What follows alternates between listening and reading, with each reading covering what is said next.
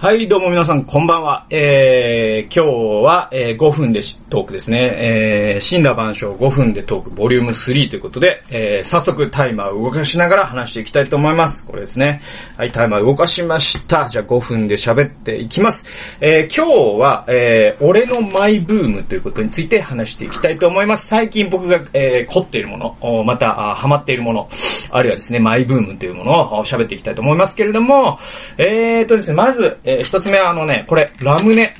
ラムネ、なんじゃそりゃかもしれませんけれども、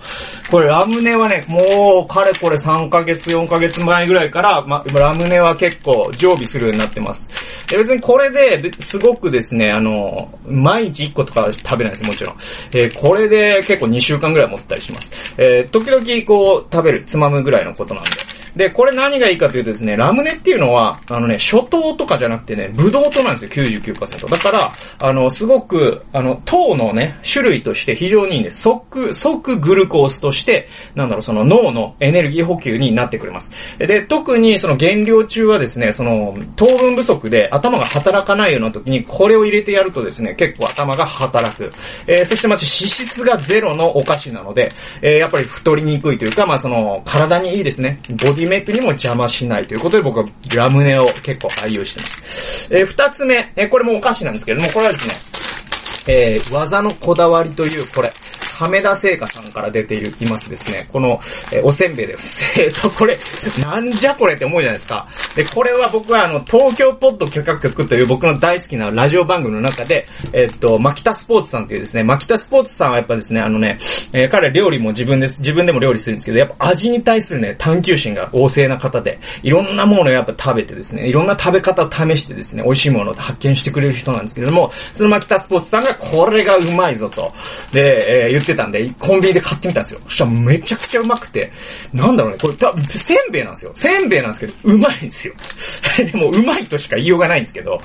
えーで、えーっと、まあ、あの、これ、前回のね、あの先週の放送で、えー5分でトークでね、えーっと、筋トレあるある、えーもう一つ思い出してます。それはね、あの、筋トレするとね、あの、ポテチとか、そういうね、油系の菓子をね、食べなくなります。別に嫌いになったわけじゃない。今でも大好きですよ、ポテチなんて。だけど、やっぱりこう、PFC バランスみたいなことを考えると食べなくなっていくんですよ。やっぱり筋トレを追求していくとね。で、その中で、この、えー技のこだわりさんはですね、あの、脂質が 0.3g ということで、もう脂質ほとんどゼロです。だからこういうものをポテチ的なものの代わりに僕は食べるようになってきてですね、これめちゃくちゃうまいです。えー、3番目はですね、伊集院光さんのラジオですね。えー、これはもう前前にもどっかで言ったか書いたかしたんですけれども、伊集院光さんはやっぱすごいですね。うん。あの人のやっぱ喋りは本当に超一流だなと思います。えー、僕は主に深夜のバカ力というですね、まあ、ば、もうずっとバカ話なんですけれども、やっぱこう、その中にもこう、知性がきらめくというかですね、もうあもうあの、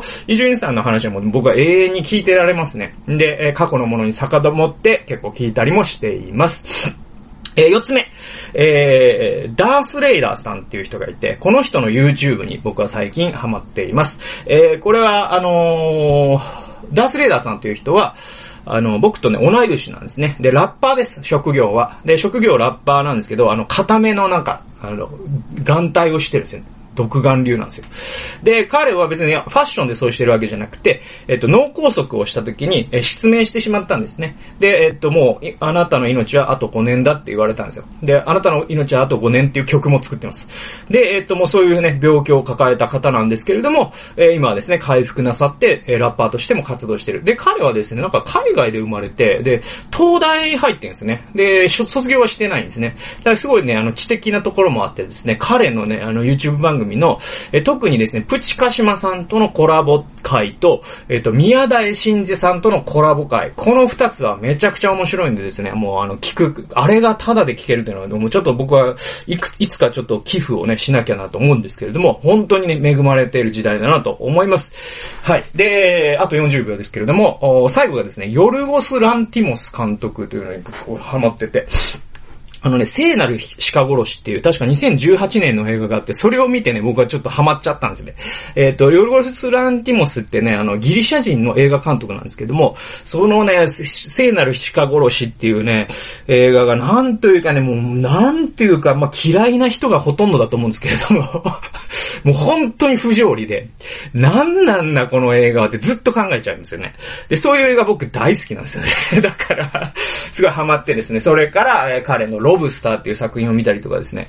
やっぱこう、世界の不条理性みたいなことについて考えさせてくれる、えー、僕は好きな監督になりました。ここまでで5分です。えー、ということで、えー、今日はここまでにしたいと思います。えー、それではまた来週の水曜日の夜にお会いしましょう。えー、新羅万象5分でトーク、えー、ボリューム3、俺のマイブームをお送りしました。それでは皆さん、さようなら。